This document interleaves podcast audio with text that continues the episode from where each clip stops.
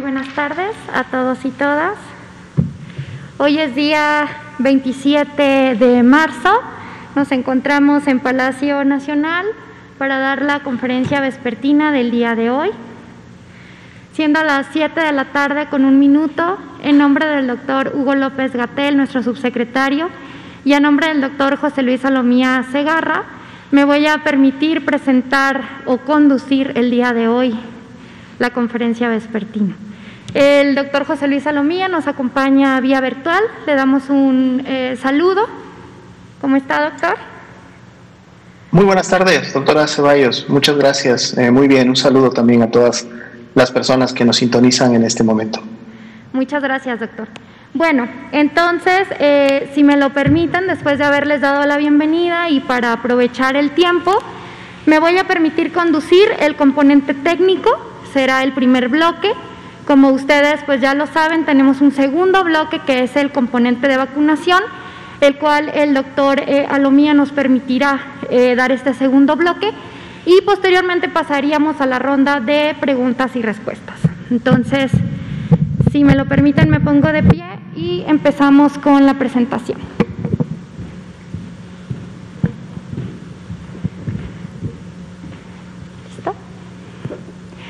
Muy bien, pues eh, nuevamente muy buenas noches a todas y todos los televidentes y a quienes nos siguen a través de las diferentes redes sociales.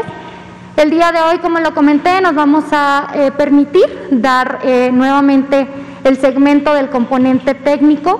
Este contiene la información sustancial, la información básica, pues que contiene todos los elementos del seguimiento que se ha dado desde el día del inicio de la pandemia y que empezó esta serie de eh, comunicaciones diarias aquí con ustedes. Entonces, pues bueno, veamos en esta primera lámina que pues ya es muy conocida por todos ustedes, es la que tanto conocemos y llamamos como curva epidémica. En esta curva epidémica podemos ver la parte de los casos incidentes y de los casos estimados. Como ustedes pueden ver, eh, en este momento contamos con un total de 2.419.218 casos estimados de los cuales tenemos 1.759.123 personas recuperadas. Como ustedes pueden identificar en esta eh, curva tenemos dos líneas, una de color verde y una de color azul. En la línea de color azul podemos ver eh, que se encuentra un porcentaje, tenemos un 24% eh, menos con respecto a la semana anterior, esto es muy bueno. Tenemos varias semanas en las cuales se ha mencionado eh, que, hay un decremento ¿no? en, estos, en estos casos. Eh, entonces, esta es una comparativa con la semana anterior. Estamos ahora cerrando esta semana epidemiológica. Como ustedes saben, los domingos inicia la semana epidemiológica o cada domingo iniciamos una semana epidemiológica. Entonces, en esta semana tenemos un cierre de menos del 24%, teniendo en total 36.197 casos activos. Esto es importante mencionar que a nivel de porcentaje, pues es alrededor de un 1% de la totalidad de estos casos. Y eh, también comentarles que al día de hoy, eh, corte del 27 de marzo, pues tenemos un total de 823.284 esquemas completos de vacunación. Me voy a permitir tomarme un momento para recordar que nosotros ya tenemos algún tiempo con eh, la vacunación en nuestros eh, adultos mayores. Recordemos que actualmente se está llevando a cabo la vacunación en adultos mayores en diferentes municipios y empezaremos también con esta actividad en grandes ciudades. Es importante que no olvidemos para todos nuestros adultos mayores que hay que mantener las medidas de sana distancia aún en sus centros de vacunación hay que acudir descansados, hay que acudir eh, pues desayunados. Eh, si tomamos algún tipo de medicamento, es importante que mantengamos el consumo de nuestros medicamentos para tratar las diferentes patologías o las diferentes enfermedades eh, pues que ya tenemos, ¿no? Es importante que no se requiere suspender sus medicamentos para poder acudir a su cita a vacunación, ¿sí? También es importante que, pues ya lo mencioné, que lleguen desayunados, que lleguen descansados y que mantengan las medidas de sana distancia. Siguiente, por favor. Muy bien, en esta segunda lámina nosotros vamos a hablar acerca de la evolución diaria de la hospitalización eh, aquí en nuestro país. Como ustedes pueden ver, son tres líneas. Tenemos una línea dorada, una línea roja y una línea verde. La línea dorada nos habla del total de personas hospitalizadas.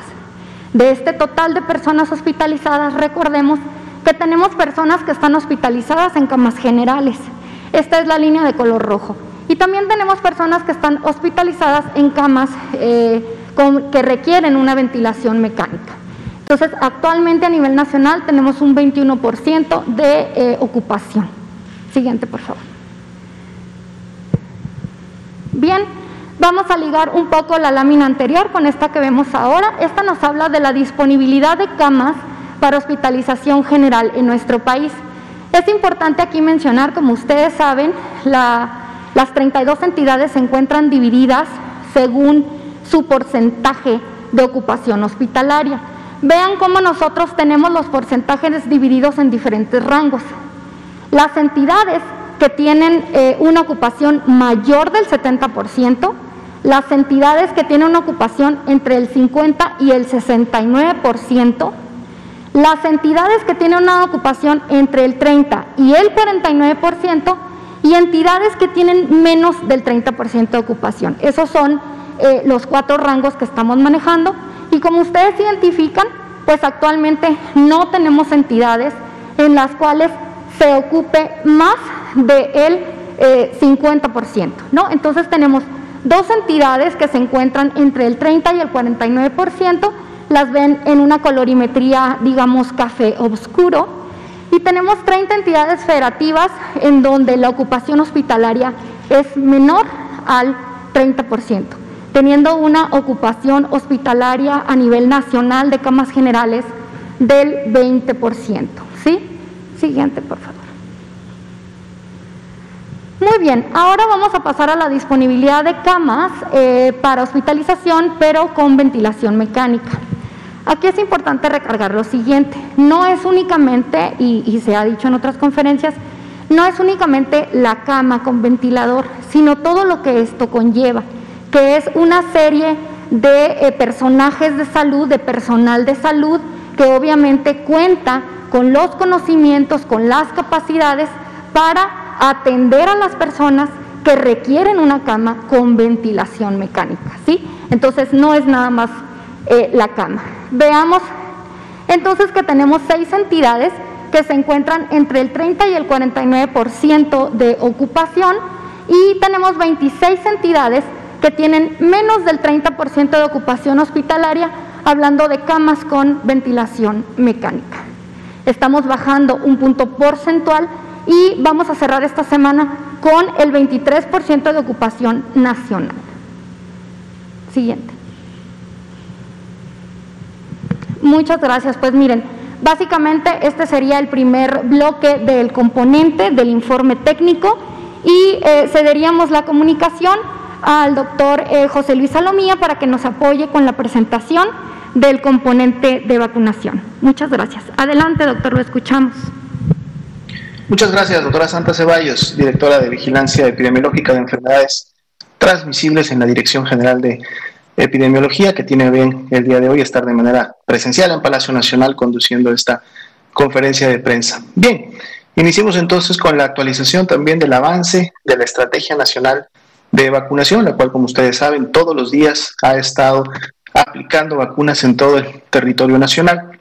El corte que tenemos al día de hoy, hasta la hora obviamente en que nos pasaron este corte, fue de 173.665 eh, vacunas, dosis de vacuna eh, aplicada. Como pueden ustedes ver en la gráfica, la forma que se va este, dibujando en los diferentes días, pues eh, precisamente ejemplifica y es observable cómo hemos mantenido un avance diario y estamos teniendo ya una, una cobertura que en su momento se mantiene día con día.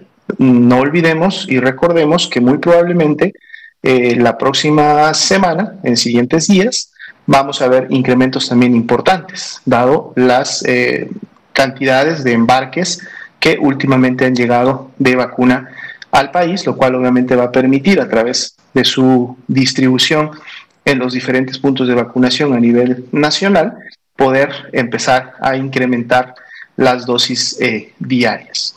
Si vemos la siguiente diapositiva, podemos ver aquí precisamente cómo se va dibujando también la línea de dosis acumuladas. Esta línea prácticamente tiene ya eh, una semana y media, dos semanas, que ha tenido un ascenso importante. Pueden ustedes ver esa tendencia ascendente en estos últimos eh, días que se ha mantenido con una vertical bastante importante. Y es por eso que el día de hoy se están sumando 6.724.789 dosis ya eh, acumuladas de manera general entre toda la, población. ¿no? Estamos cerca ya de llegar a los, a las, a los 7 millones de dosis eh, aplicadas. Si vemos la siguiente diapositiva, vamos a ver la actualización precisamente de los grupos de, de poblacionales en donde se han estado realizando esta intervención.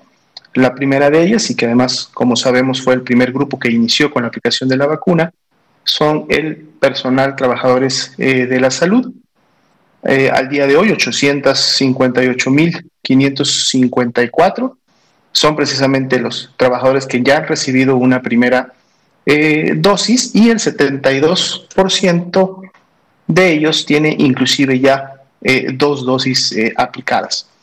El personal educativo en el estado de Campeche también tuvo un incremento en función de que se continuó vacunando a aquellos trabajadores de la salud que no habían a lo mejor todavía sido identificados durante la primera fase de la intervención, cuando se inició con ellos la vacunación, pero en este momento ya fueron identificados, ya se aplicó esa primera dosis y por lo tanto se está esperando ya solo la temporalidad requerida para aplicar la segunda dosis y por lo tanto poder nuevamente llegar a ese casi 100% que ya se tenía en semanas previas. Y bueno, finalmente, pero no menos importante, el grupo precisamente que es el, de enfoque en este momento, que es el grupo más importante a cubrir de, forma más rápida y oportuna con la vacunación, que son precisamente las personas adultas mayores de 60 años o más. Para el día de hoy ya son más de 5 millones eh, de adultos mayores que han sido vacunados. Y eso es una buena noticia porque como sabemos, la totalidad de esta población es un poco menos de los 15 millones, lo que quiere decir que ya para el día de hoy, al menos con una dosis, está cubierta ya la tercera parte de este, este grupo. Y dado que en siguientes semanas se continuará incrementando la cantidad de dosis aplicadas, pues esperemos obviamente también poder rápidamente terminar de cubrir a este grupo. Así también los primeros adultos mayores que en su momento recibieron la vacuna, pues ya tienen este, también su segunda dosis, por eso llevamos un avance de un 4% de este total de más de 5 millones que han sido vacunados. Si vemos la siguiente diapositiva, actualizamos también, como todos los días, los eventos supuestamente atribuibles a vacunación e inmunización, los ESAVIS. Eh, para el día de hoy se reportan en acumulado eh, de lo que ha sucedido desde el 24 de diciembre que inició la primera dosis de vacuna aplicada, 13.135 ESAVIS notificados. Prácticamente todos ellos, porque es menos del 1% los que conforman los ESAVIS graves, por eso decimos prácticamente todos ellos han sido ESAVIS no graves, es decir, aquellos que no representan ningún riesgo para la salud de la persona, que no requieren de hospitalización, que no requieren en su momento de mayor intervención, eh, más que medicamentos eh, sintomáticos o una revisión rápida por algún personal de salud del mismo punto de vacunación o de la unidad en donde se aplica la misma, dado que son eh, manifestaciones locales y temporales que en las siguientes horas resuelven por sí mismos. Los ESAVIS graves que sí hemos tenido hasta el momento han representado 116 de ellos, los podemos, podemos ver su distribución siempre actualizada en la tabla inferior para efectos de conocer un poco sus características. En la tabla de la derecha tenemos de la totalidad de SAVIS presentados, también cómo se distribuyen para cada una de las vacunas. Y para el día de hoy continuamos con el 0.2% como la proporción de SAVIS que han ocurrido en función, obviamente, del total de dosis que se han aplicado, lo cual es un porcentaje eh, bajo y que en su momento está inclusive por debajo de algunas otras vacunas que se aplican en los diferentes esquemas, eh, no solo en México, sino a nivel mundial. Entonces, este es un monitoreo que obviamente es muy importante, porque a través de él es que en su momento pudiéramos identificar si algún evento que tuviera que ser de atención inmediata. Hasta el momento no se ha tenido con esa característica, entonces lo que podemos obviamente deducir en base a los números y a los porcentajes es que las vacunas que hasta el momento se están aplicando en México son vacunas seguras para la población y que van a tener también con esa seguridad el impacto esperado para obviamente generar la eh, cobertura, la inmunidad este, secundaria que pues estamos requiriendo obviamente para disminuir la morbilidad y la mortalidad por la COVID-19 en México. Si vemos la siguiente diapositiva, siguen las buenas eh, noticias en relación a las vacunas, en el sentido que hemos tenido varios días durante esta semana, hoy cierra esta semana con nuevamente un arribo de dosis de, vacuna. En este caso son 65 mil dosis las que arribaron, dosis de la vacuna eh, Cancino, ¿no?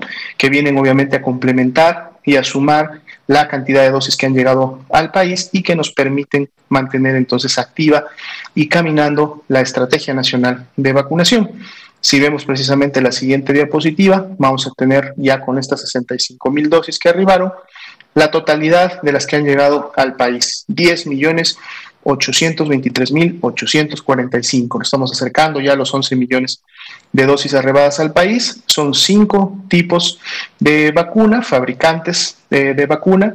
Ahí las podemos ver representadas y para cada una de ellas eh, las dosis, tanto para Pfizer, BioNTech, AstraZeneca, Sinovac, Sputnik, V y CanSino. Y obviamente eh, la gran ventaja que se tiene de contar con diferentes eh, tipos de vacuna es que permiten entonces afinar la logística de distribución y aplicación, porque a través de ellas entonces se puede seleccionar las que mejor contribuyen a esta logística cuando se necesita llegar a lugares apartados, lugares alejados en el territorio nacional, sobre todo en las zonas rurales y o de difícil acceso, así como las vacunas que pueden ser obviamente apartadas e implementadas en los municipios urbanos o los municipios más poblados, que como sabemos muchos de ellos en muchas entidades federativas ya durante esta semana y a finalizar la semana anterior empezaron también ya a recibir las dosis de, de vacuna. Entonces, la buena noticia es que las vacunas siguen llegando y entonces las vacunas se siguen distribuyendo, se siguen aplicando. De esta manera, estamos día con día avanzando en lograr los objetivos eh, planteados. Y esa es la razón de la siguiente diapositiva, en la cual le continuamos pidiendo a la población que por favor esperemos nuestro turno, porque todos seremos vacunados. Como ustedes pueden ver, la dotación y los embarques de vacuna que han estado comprometidos y proyectados han estado arribando al país y por lo tanto llegará el momento, llegará el día en que nos tocará la vacuna. Obviamente, con las dosis que van llegando, debemos de priorizar a aquellos que tienen el, mayor riesgo de enfermar gravemente y de fallecer a consecuencia de la enfermedad. Ellos son los que deben de recibir la vacuna lo antes posible y por lo tanto de manera prioritaria. Mientras este grupo continúe cubriendo, si termine cubierto a la brevedad posible, pues otros grupos que tenemos menos riesgo de enfermar gravemente y morir, podremos también acceder a los siguientes embarques de vacuna y en su momento nos tocará también la vacuna.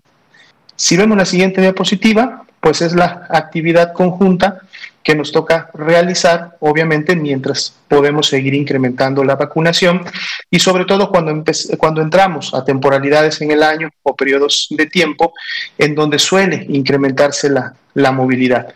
En estas vacaciones de Semana Santa, que prácticamente ya eh, iniciaron para muchas, obviamente, de las personas que pueden tener estos tiempos eh, libres, sobre todo los estudiantes que van a parar estas dos semanas, van a dejar de tener sus clases eh, virtuales, los maestros también obviamente van a poder tomar estas eh, dos semanas, pero lo que le pedimos a la población es que en estas dos semanas que vienen, pues mantengamos la implementación de las acciones preventivas, mantengamos las intervenciones comunitarias y pongamos en práctica lo que las autoridades locales nos están recomendando, porque todo esto va dirigido sin duda a limitar la transmisión del virus, disminuir los contagios y entonces poder mantener el control epidémico de la COVID-19 que se ha evidenciado, como ustedes han visto en el reporte que presentó la doctora Santa Ceballos ya por muchas semanas eh, de manera descendente. Que sumergirte en las olas no provoque una tercera ola. Estamos en, una, en un momento epidémico en México, en donde vamos dejando atrás esta segunda eh, ola, este segundo acme que tuvimos a finales de diciembre, principios de enero. Sin embargo, la cantidad de población que todavía puede enfermar y por lo tanto agravarse también de la COVID-19 todavía es un porcentaje importante. Por lo tanto, hemos estado comunicando en las conferencias recientes que tener una tercera ola, poder tener un nuevo rebrote de la enfermedad todavía es posible porque tenemos población susceptible y por lo tanto entonces podemos volver a tener en cualquier momento un nuevo incremento. Pero si venimos implementando las acciones que hasta el momento hemos realizado, sobre todo en las últimas semanas, obviamente podríamos tener eh, un rebrote o de menor intensidad o poder mantener por más días, por más semanas, el control epidémico que nos permita en ese tiempo poder avanzar con la vacunación, sobre todo de las poblaciones más vulnerables, para que cuando en su momento un rebrote pudiera presentarse, pues estas poblaciones de riesgo pudieran estar ya cubiertas y tener un menor impacto del que pudieran obviamente padecer en caso de que no tuvieran la vacuna. Por eso está en nuestras manos, está en nuestra decisión llevar a cabo las medidas, seguirlas implementando para todos juntos poder continuar en la medida de lo posible y por más días con el control de la epidemia que hasta el momento hemos visto prácticamente en las 32 entidades federativas. Hasta aquí sería el, corte de la de, información de la Estrategia Nacional de Vacunación. Le devuelvo el uso de la palabra a la doctora Santa Ceballos, quien conducirá el componente de preguntas y respuestas. Muchas gracias. Muchas gracias, doctor. Eh, pues bueno, eh, como lo comentábamos hace unos momentos, eh, pasaríamos entonces al componente de preguntas. si van levantando la mano, por favor, y me recuerdan su nombre y de dónde nos acompañan. Bien, adelante, por favor, compañera. Sí, gracias. Muy buenas tardes. Muy buenas tardes. Perdón. Muchas gracias, doctora. Gracias. Y doctora Lomía. Eh, Guadalupe Flores, eh, de Noticieros Televisa. Este, bueno, mañana domingo llega a México un cargamento de 1.5 millones de dosis de vacuna AstraZeneca. Mi pregunta es, si esas vacunas serán usadas para aplicar la segunda dosis en Coajimalpa y en las otras dos alcaldías que recibieron la primera dosis en febrero y a partir de qué día inicia esta segunda dosis de vacunación en estas tres alcaldías que son Coajimalpa, Milpalta y Magdalena Contreras. Si fuera tan amables, doctores. Muchas gracias. Muchas gracias, Muchas gracias por la pregunta. Eh, pues puesto que esta corresponde al componente de vacunación, me permitiría cederle la palabra al doctor eh, José Luis Salomía para que nos apoye orientándonos con esta respuesta. Adelante, doctor, lo escuchamos. Claro, con mucho gusto. Muchas gracias por la, por la respuesta. Eh, comentar que precisamente dentro del equipo este, federal que coordina toda la distribución y la aplicación de las vacunas, se lleva un seguimiento muy puntual de las eh, primeras dosis que obviamente se han aplicado y el tipo de vacuna que se ha utilizado para aplicar esas primeras dosis. Recordemos que las vacunas tienen diferentes eh, temporalidades para recibir las segundas dosis. Algunas de ellas inician con los 21 o 28 días que deben ocurrir entre cada una de esas eh, dosis y otras pueden extenderse inclusive en función de las recomendaciones hasta 8 o 12 semanas eh, posteriores. Esto lo podemos encontrar eh, claramente identificado en las guías eh, de vacunación.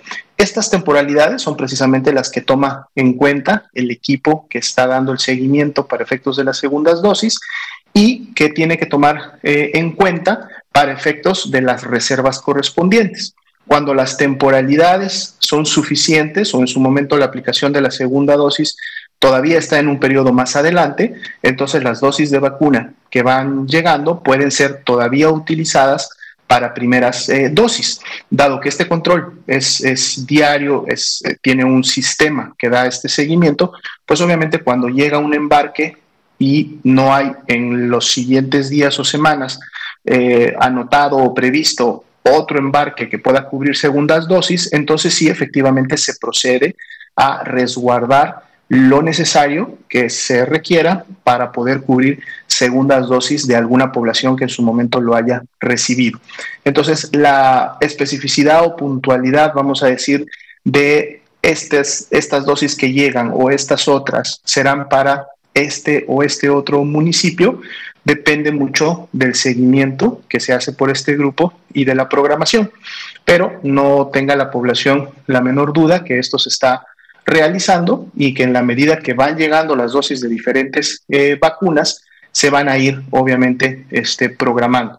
Y aquí entran también, es muy importante comentarlo, pues las autoridades estatales que han estado trabajando de la mano con los encargados eh, eh, federales para poder obviamente generar toda la logística que en su momento se requiera para estos, para estos efectos. Vamos a estar en todo caso atentos, así cuando están llegando las dosis y en la medida que sigan llegando, se van a continuar incorporándose a la planeación. Entonces, hay que estar atentos, las personas que ya recibieron sus primeras dosis, va a ser prácticamente por la misma vía de comunicación que en su momento fueron identificados y fueron alertados e invitados a aplicarse la primera dosis, que también les será alertada con oportunidad y en tiempo cuando les toque su segunda dosis y entonces puedan proceder al mismo punto de vacunación para aplicarla. Si en caso el punto de vacunación por alguna necesidad de logística o de lugar necesita ser cambiado, pues obviamente esta información también les será este, otorgada con el tiempo suficiente para que se puedan programar y acudir a, a vacunarse. Muchas gracias, doctor. Eh, pasaríamos a la siguiente pregunta. Adelante si nos recuerda su nombre y de dónde nos acompaña. Gracias, buenas noches Arturo Contreras de pie de página. Tengo varias preguntas, nos preguntan desde los, nos preguntan lectores del medio, que si una persona que recibió ya la, la vacuna, ah, una persona que recibió la vacuna contra el tétanos pregunta que si puede vacunarse contra COVID-19 y aunado a la, a la pregunta de la compañera ¿no? de, las vacunas de AstraZeneca, exacto, si, si pasaron más de 40 días, ¿cuál es el umbral que da la, vacuna de AstraZeneca para que la gente esté más tranquila, ¿no? que puedan saber que a pesar de que ya pasó más del tiempo que se cree necesario, aún van a ser efectivas sus vacunas? Y otra es un poco sobre, sobre la, la vacunación sobre esta vacunación, el cambio no de estrategia, el cambio de táctica, como si fuera poema, que van a hacer ahora en esta semana, ¿no? Mañana supongo que varios de los estados estarán anunciando los municipios de la megalópolis en los que se va a llevar a cabo esta vacunación. Pero mucha gente va a salir ahora por la Semana Santa, ¿no? Entonces, preguntar qué pasa con las, con las personas que salen y no se vacunan, ¿no? Si, si se van a poder vacunar en otros lados, si se tiene sopesado este, este cambio en la población y en las segundas dosis que se han aplicado. Muchas gracias, eh, Arturo. fueron tres, tres, preguntas, casi cuatro, está muy bien. Eh, bueno, eh, si me permite el doctor Alomía, la primera pregunta que nos haces es muy importante, te la agradezco mucho. En algunos otros medios de comunicación también nos han hecho esta pregunta. es importante, de manera muy, de manera digamos muy concreta, la respuesta es sí, sí se pueden aplicar la vacuna. Ya si podemos extender un poco esta respuesta y me permitiría eh, pues que el mensaje ustedes nos apoyen en transmitirlo, va un poco ligado con lo que les comentaba en el primer eh, bloque de la presentación. El haber recibido algún otro biológico no es una contraindicación para recibir su vacuna contra COVID-19. Es importante que nuestra población conozca eh, que pues las vacunas, hasta el momento las vacunas que tenemos en nuestro país, eh, ya tenemos cinco vacunas en nuestro país y las vacunas pues eh, son seguras y obviamente en este momento no contamos con información que contraindique la aplicación de la vacuna contra COVID-19 por haber recibido algún otro biológico. Ahora, aquí lo que es importante mencionar es el tiempo que ha transcurrido desde la aplicación eh, del último biológico, por decirlo de alguna forma, ¿no?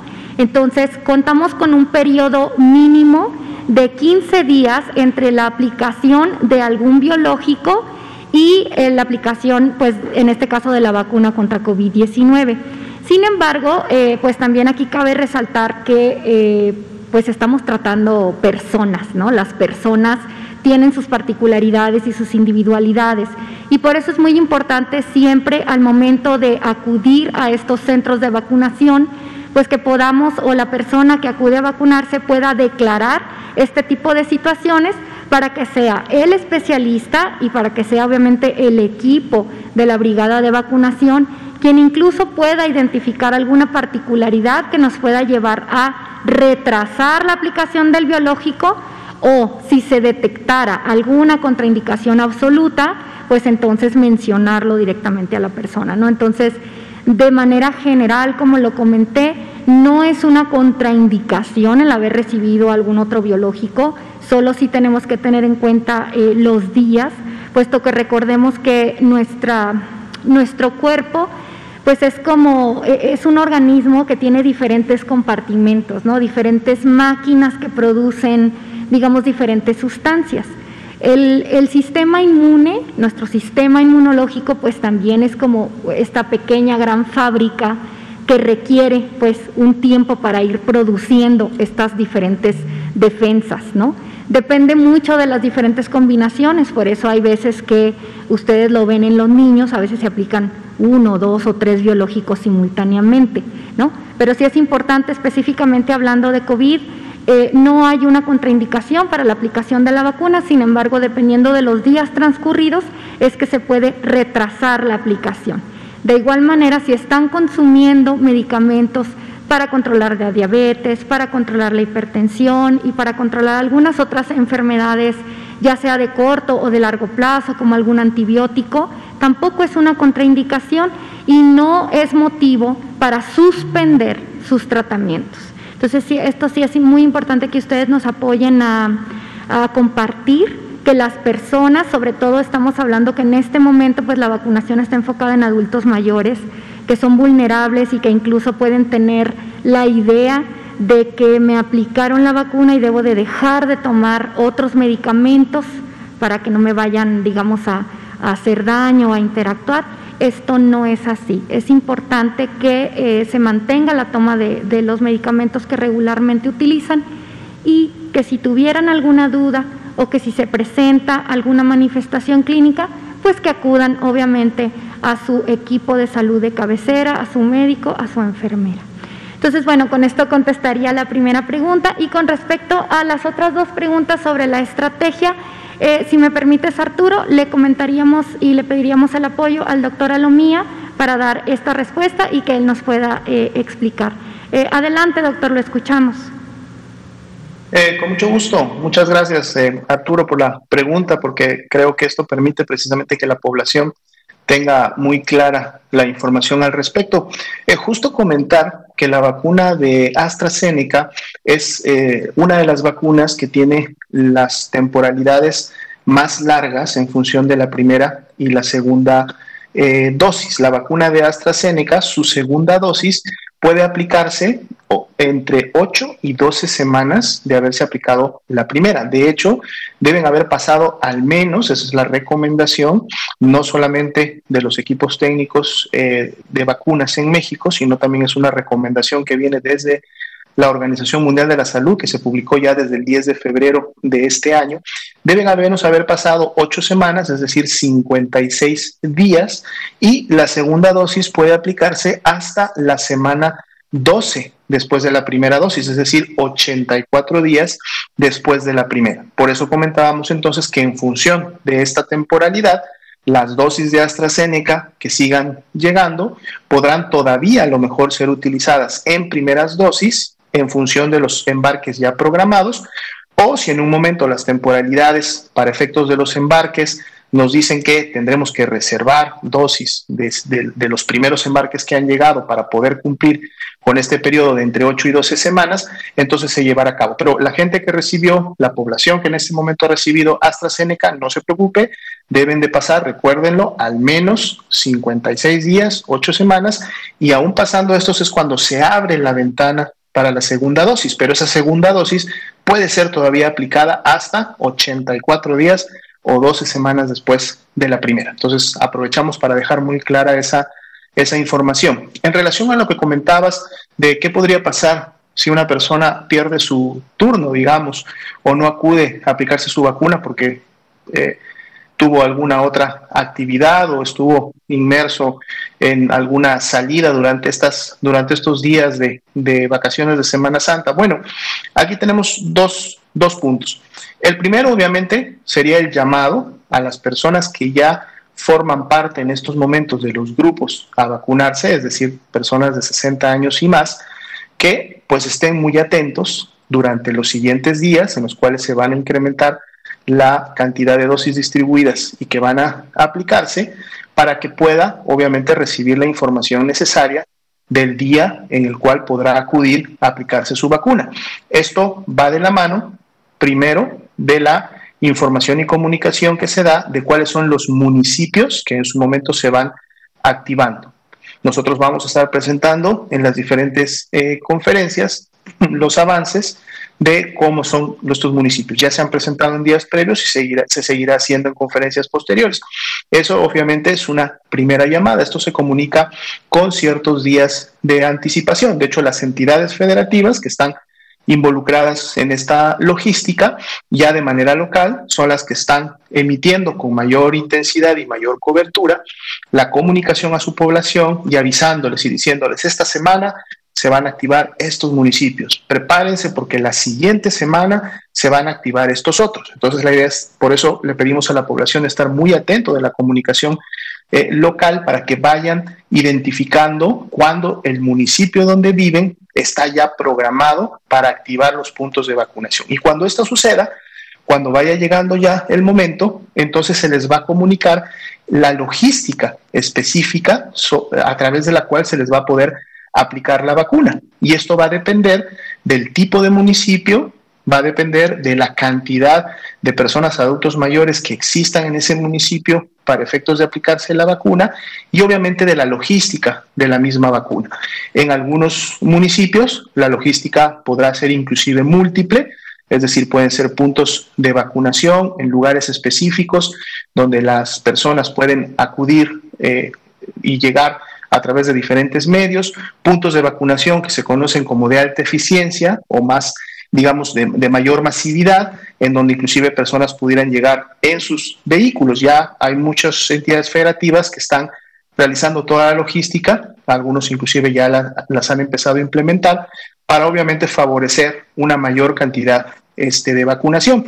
Y esto depende también de las diferentes entidades. Recordemos que en estos momentos hay entidades que todavía están teniendo climas eh, fríos, están teniendo todavía frentes fríos que los están afectando, otras ya se encuentran en una temporalidad en donde las temperaturas son, son de calor importante, donde hay eh, mucho sol, y entonces obviamente esto también debe de contribuir a la logística, no solo para la protección de la salud en función del ambiente, para las personas que van a requerir la vacunación, sobre todo cuando estas personas son adultos mayores de 60 años y más, y hay que tener muy presente los temas tanto de la afectación por frío como en su momento también la afectación por calor que, puede haber para efectos de deshidratación o similares, sino que también obviamente hay que considerar el tipo de vacuna que se debe de utilizar para cada una de estas temporalidades. Entonces, empezamos primero con este llamado que es hay que, hay que mantenernos atentos de la comunicación para identificar cuándo nos va a tocar y entonces priorizar. Si nosotros ya sabemos eh, nos enteramos que nuestro municipio se va a activar la próxima semana y que muy probablemente en función de la logística le va, le va a tocar a esta persona un martes o un miércoles, pues hagamos todo lo posible, todo lo que esté de nuestra parte para ese día poder acudir al punto de vacunación a recibir obviamente la vacuna. Esto debe de ser la principal prioridad para efectos de las actividades que vamos a realizar en siguientes semanas y que no perdamos nuestra oportunidad de la vacuna. Si la perdemos, pues será solo u obviamente por algún motivo de fuerza mayor que no nos permita por X o Y motivo acudir al punto de vacunación o por tener alguna característica de enfermedad en ese momento o de contraindicación absoluta, que son muy pocas, como hemos comentado, para efectos de las vacunas, que a lo mejor en ese momento no me, eh, me impida todavía recibir la vacuna. Pero bueno, si esto se da, es decir, si la persona por algún motivo de fuerza mayor, porque no sé, porque no pudo acudir al punto de vacunación o acudiendo al punto de vacunación no estaba en condiciones de recibir la vacuna, no se preocupe, usted podrá ser reprogramado. Ya sus datos están en el sistema, serán anotados para efectos de un seguimiento y dependiendo de la causa que haya producido que ese día no haya podido ir o no haya podido recibir la vacuna en el puesto, pues obviamente se reprogramará con la temporalidad suficiente para que usted pueda acceder. Pero por favor, invitamos a la población que esto sea, reitero, solamente por motivos de fuerza mayor. Hagamos todo lo que esté en nuestras manos, pidamos el apoyo obviamente de nuestros familiares, los que tenemos familiares adultos mayores o conocidos o amigos, vecinos, pues estemos al pendiente, contribuyamos a ayudar a que nuestros adultos mayores puedan llegar al punto de vacunación. Hay muchas entidades que han activado servicios gratuitos, tanto vecinales como, como públicos, están ofreciendo servicios para transportar a los adultos mayores a los puntos de vacunación. Es una manera como, como sociedad podemos responder, podemos movilizarnos y podemos ayudar a nuestro prójimo, obviamente si es nuestro familiar, si es nuestro conocido, inclusive con mayor o mucha más eh, razón. Entonces estemos atentos y hagamos toda la provisión necesaria para acudir a recibir nuestra vacuna cuando así nos toque. Muchísimas gracias, eh, doctora Lomía. Eh, pues bueno, creo, Arturo, que como bien lo dijo el doctor, pues la vacunación de nuestros adultos mayores es una prioridad, ¿no? Sin embargo, pues si ante alguna circunstancia eh, de causa mayor no se puede acudir, pues bueno, eh, daremos pie a la reprogramación. El mensaje central es, hay vacuna para todos, a todos nos va a tocar, nos va a llegar nuestro momento, debemos ser pacientes y pues es nuestra prioridad, ¿no? Queremos eh, realmente pues estar, estar seguros y estar protegidos. adelante, por favor, si me da su nombre y de dónde nos acompaña. Sí, Buenas noches, doctora Santa Ceballos. Buenas noches, doctor eh, José Luis Salomía Segarra, director del INDRE. Medios, audiencia, buenas noches. Si me permite un par de preguntas, eh, doctor, eh, doctora Santa Ceballos. en su opinión, ¿cuáles han, han sido los elementos o los factores que han influido para este descenso acelerado de la epidemia, por un lado? Y por otro lado, si nos pudiera comentar si hay algún nuevo, eh, si han detectado eh, alguna nueva, un nuevo eh, clado o, variante del SARS-CoV, COVID-19, y si está caracterizado y si es letal o, si tienen información y esto en, en México. Muchas gracias, buenas noches. Gracias. ¿Me recuerda su nombre y de dónde nos acompaña? Ángel Juan Sánchez del Arsenal. Ángel, ah, muchas gracias Ángel por la pregunta. Eh, pues bueno, muchas gracias por, solicitar la opinión de, tu servidora eh, y del doctor Alomía aquí eh, presente con nosotros pues de manera virtual.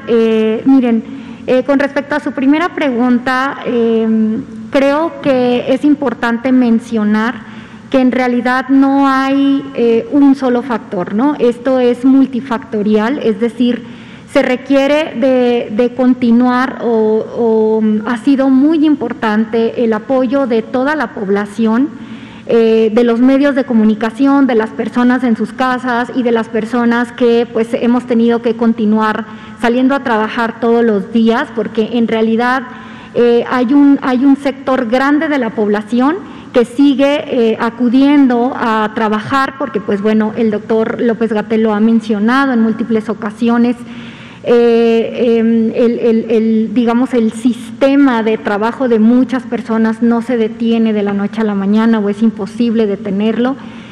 Y ahí es en donde viene esta serie eh, de factores que, que, yo me atrevería, es una respuesta eh, pequeña de la gran cantidad de componentes que tenemos, ¿no? Recordemos eh, nuevamente mantener la sana distancia, las medidas de distanciamiento social, el mantenernos como se encuentran ustedes en este momento, a metro y medio, dos metros de distancia, utilizando nuestro cubrebocas, lavándonos las manos. Recordar que la prioridad es eh, poder acceder a tener un lavado de manos, un lavado de manos con agua y jabón, eh, de entre 10 y 20 segundos. Sin embargo, sabemos que, eh, pues, por ejemplo, su servidora está en este momento aquí sentada y pues no tengo donde lavarme las manos. Sin embargo, pues eh, la mayoría de nosotros tenemos alcohol gel o, o alguno de estos elementos que, por favor, es importante que verifiquen que el porcentaje de alcohol sea de arriba del 60%, de lo contrario, pues no, digamos que no es tan, tan útil, ¿no? Pero la idea pues es dentro de estos factores que usted nos comenta o que nos pregunta, pues en, mi opinión, eh, hay un factor primordial o fundamental que es, eh, son las personas, ¿no? Somos todas y todos los que en mayor o menor medida nos esforzamos por cumplir con las medidas de sana distancia, por cumplir con el distanciamiento social, con salir únicamente para lo necesario eh, porque recuerden que eh, hoy me cuido yo, pero es para cuidar a otros. Eh, creo que la mayoría de nosotros pues tenemos familiares cerca o lejos que muchas veces una visita no realizada hace la diferencia, ¿no? Entonces, el que las personas han podido tener la atención hacia los mensajes que ustedes transmiten de todos nosotros, en donde lo más importante es ante la identificación de algún signo o síntoma, me quedo en casa. Si vemos que esta sintomatología empieza a presentar o a evolucionar hacia la gravedad, entonces sí solicitar la atención. Creo que, esos son algunos de los factores eh, que han contribuido, ¿no? Eh, recordemos que nuevamente, pues, em, no es únicamente el componente de salud quien está involucrado, ¿verdad? Muchas otras esferas han estado, eh, digamos, colaborando de manera continua con nosotros. Eh, obviamente la parte de gobernación, incluso estas sesiones, ¿no? Que tanto nos han permitido el acercamiento con ustedes, pero también a los televidentes, ¿no? A nuestras mamás, a nuestros papás, a nuestros hermanos que se encuentran a lo mejor lejos y que pues si no tienen una formación en salud o una formación médica, pues a lo mejor se preguntan qué hago o cómo, cómo le hago, ¿no? Entonces, en realidad creo eh, que la comunicación efectiva y el mantener y respetar las medidas eh, de sana distancia, lavado de manos, el al momento de identificar alguna sintomatología poder quedarme en casa han contribuido. Actualmente pues eh, contamos ya en México con la vacunación. Durante el año pasado tantas veces se habló de la parte de la vacunación, pero aquí quiero, em, digamos, complementar el mensaje con que no es únicamente acudir a que me apliquen mi vacuna. Recordemos que una vez que a mí me vacunan, pues la magia no sucede en un día, ¿no? Es decir, Debemos mantener las medidas de sana distancia, debemos eh, continuar protegiendo a nuestros adultos mayores, nuestro personal de salud que está ahorita vacunándose todavía y todos los demás grupos pues se aplican la vacuna y es mantener las medidas de resguardo y distanciamiento social eh, durante 15 días o 20 días o al momento de mi segunda aplicación y entonces creo que es la suma de todos nosotros lo que ha contribuido, ¿no? Es el hecho de tener un grupo de expertos. Tenemos, eh, afortunadamente, somos un país eh, con grandes expertos, con personas que nos han orientado, que nos han guiado, que nos han aconsejado. También tenemos un gran equipo de salud que ha sido abierto a escuchar tanto buenos como malos comentarios, tanto consejos como críticas en pro de tomar mejores decisiones, de seguir avanzando con ustedes y pues tener cada vez una población más segura y más saludable. Entonces, en realidad creo que de, mi parte ese sería el, comentario. Creo que no es una sola acción, es la suma de muchas y tampoco creo que, que sea solamente de, de este escritorio hacia atrás, sino todos los que estamos aquí de manera tanto presencial como desde sus casas, somos los que hemos hecho la diferencia. Y eh, bueno, para su segunda pregunta me permitiría eh, permitirle al, doctor José Luis si él quiere eh, comentar al respecto. Adelante, doctor, muchas gracias. Claro, con mucho gusto. Muchas gracias también por la, por la pregunta. como ustedes saben, las nuevas variantes que han estado surgiendo del virus SARS-CoV-2, pues obviamente se han integrado en variantes que ahora se les conoce como de interés o de también el grupo de preocupación. Eh, obtienen estos nombres, sobre todo el de grupo de preocupación, por precisamente las características que en su momento pueden cambiar para efectos del comportamiento epidémico y este a su vez en la afectación poblacional. Eh, porque es importante el mantener un monitoreo de estas nuevas variantes, una, una vigilancia en relación a cómo están circulando, qué tanto pueden estar presentes en una región, en un país, pues precisamente porque las características de las personas que se contagian y enferman de estas variantes son las que empiezan a dar información y empiezan eh, a generar el, conocimiento de si la circulación importante de una de estas variantes, pues obviamente podría generar eh, una afectación poblacional mayor a la que hasta el momento se ha observado por los diferentes virus SARS-CoV-2, digamos, originales o que han estado circulando en meses o ya en el año, en el año previo. Hasta el momento hay básicamente eh, tres variantes de preocupación. Eh, son las que hemos estado en su momento eh, comunicando, aquellas que fueron identificadas, por ejemplo, primeramente por el Reino Unido. Y aquí es importante hacer un, comentario también en este campo. ya no se identifican estas variables con el nombre, digamos, del país en donde se hizo alguna identificación o investigación al respecto de la, de la variante, en este caso porque no necesariamente fue en ese país donde pudo haber iniciado o donde, o donde puede estar habiendo algún tipo de afectación. De hecho, por ejemplo, la variante que en su momento se identificó de manera importante asociada a transmisión en eh, Inglaterra, es una variante que ya ha sido identificada en 125 países a nivel mundial. Es una de las variantes más dispersas a nivel eh, mundial y como podemos ver está en muchos, muchos países. La variante que en su momento se identificó en eh, Sudáfrica de manera importante, pero que no es necesariamente una variante, eh, digamos, originada en ese lugar. Esto todavía son, son temas de investigación que siguen, obviamente, eh, llevándose a cabo como seguimiento, también se encuentra en más de 75 países. Y la variante que en su momento se integró eh, de manera importante en Brasil en más de 41 países a nivel mundial. Y esto obviamente es parte del comportamiento de la transmisión de este tipo de enfermedades. En México hasta el momento, para efectos de variantes de preocupación, pues se han encontrado todavía muy pocos eh, casos de la variante B.1.1.7 para referencia de la población, la que en su momento se identificó eh, de manera importante en el Reino Unido, y de la variante que en su momento también se identificó en Brasil. Está todavía eh, con pocos menos casos que, la primera.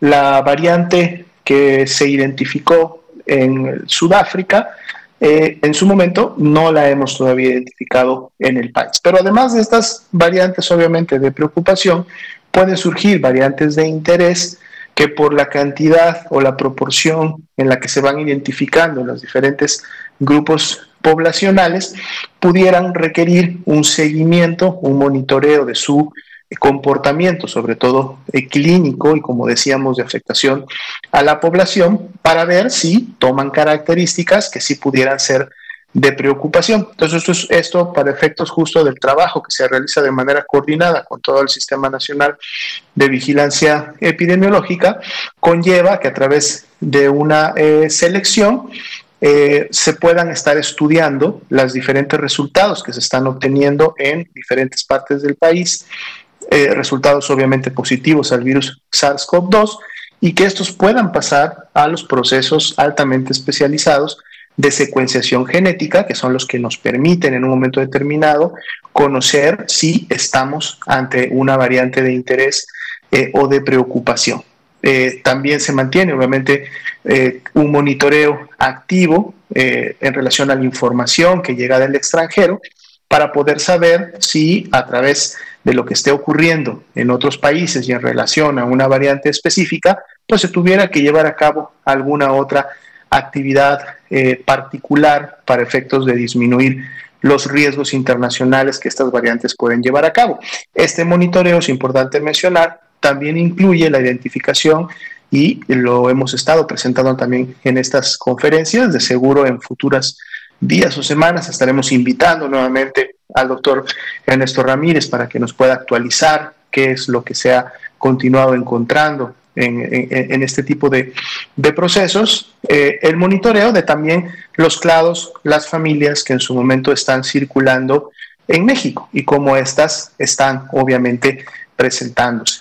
Eh, dado el comportamiento epidémico que se presentaba al principio y el que hemos estado obviamente llamando la atención en las últimas semanas y que además era un componente de la primera pregunta de esta disminución de semanas o últimas semanas importante que hemos tenido de la epidemia, pues obviamente no, no se dirige o en, este momento no alerta sobre que alguna variante en específico pudiera estar generando una mayor transmisión o un impacto poblacional, dado que lo que vemos más bien en el comportamiento epidémico nacional es una disminución. Sin embargo, así como eh, también hacemos el llamado a la población para mantener las medidas que nos permitan continuar con esta disminución o al menos con incrementos no tan importantes, pues obviamente también hay eh, una actividad conjunta con toda la red de laboratorios de salud pública y los componentes de vigilancia epidemiológica en el país para continuar realizando esta eh, este monitoreo, esta vigilancia de nuevas variantes. El hecho que estemos en un punto de baja transmisión en este momento en prácticamente todas las entidades eh, federativas, obviamente nos permitirá bajo ciertas características identificar áreas, eh, grupos en el área comunitaria que pudieran estar teniendo algún comportamiento diferente a lo que estamos viendo en la media nacional o el comportamiento en general que haya en una entidad federativa y ante la sospecha de que este comportamiento inusual o de incrementos que pudiera presentarse pudiera estar debiéndose a la circulación importante de una nueva variante, pues obviamente esto nos permitirá orientar los trabajos de, genotipificación e identificación de estas variantes precisamente en estos, en estos grupos. Entonces, eh, muy importante, esto ha sido obviamente también una recomendación de la Organización eh, Mundial de la Salud, quienes al tener la información que producen todos los países que están en estas redes, nos están también informando de manera oportuna de cuál es el comportamiento que están teniendo estas variantes, el seguimiento de las mismas, que como lo comentaba, nos permitan en un momento tomar alguna acción este, oportuna. Muchísimas gracias, doctor. Eh, pues Ángel, esperamos que se haya eh, respondido a la pregunta. Eh, tenemos un minuto más. No sé si hubiese alguna última pregunta. Arturo, Guadalupe o Ángel. ¿Estamos bien? Muy bien. muchísimas gracias. Entonces, pues me permitiría utilizar este último minuto para agradecer a todas las personas que hacen eh, posible que nosotros podamos presentarles esta información hoy y todos los días.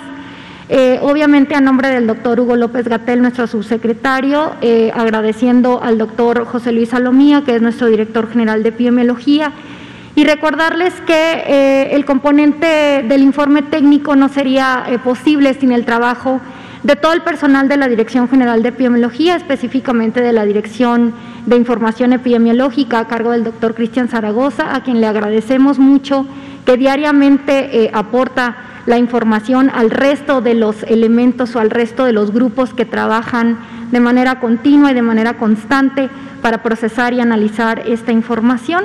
De igual manera, pues agradecer al resto de los directores de la Dirección General de Epidemiología, de los directores de área, que pues trabajamos de forma coordinada para eh, prepararles esta información, así como al personal de Senaprese, al personal de promoción a la salud y al personal eh, de Sencía, que trabajan eh, todos los días en colaboración en grupos de trabajo y mesas de trabajo para realizar estos análisis y poder darles las respuestas de manera clara, completa y oportuna. Les agradezco mucho a todos ustedes.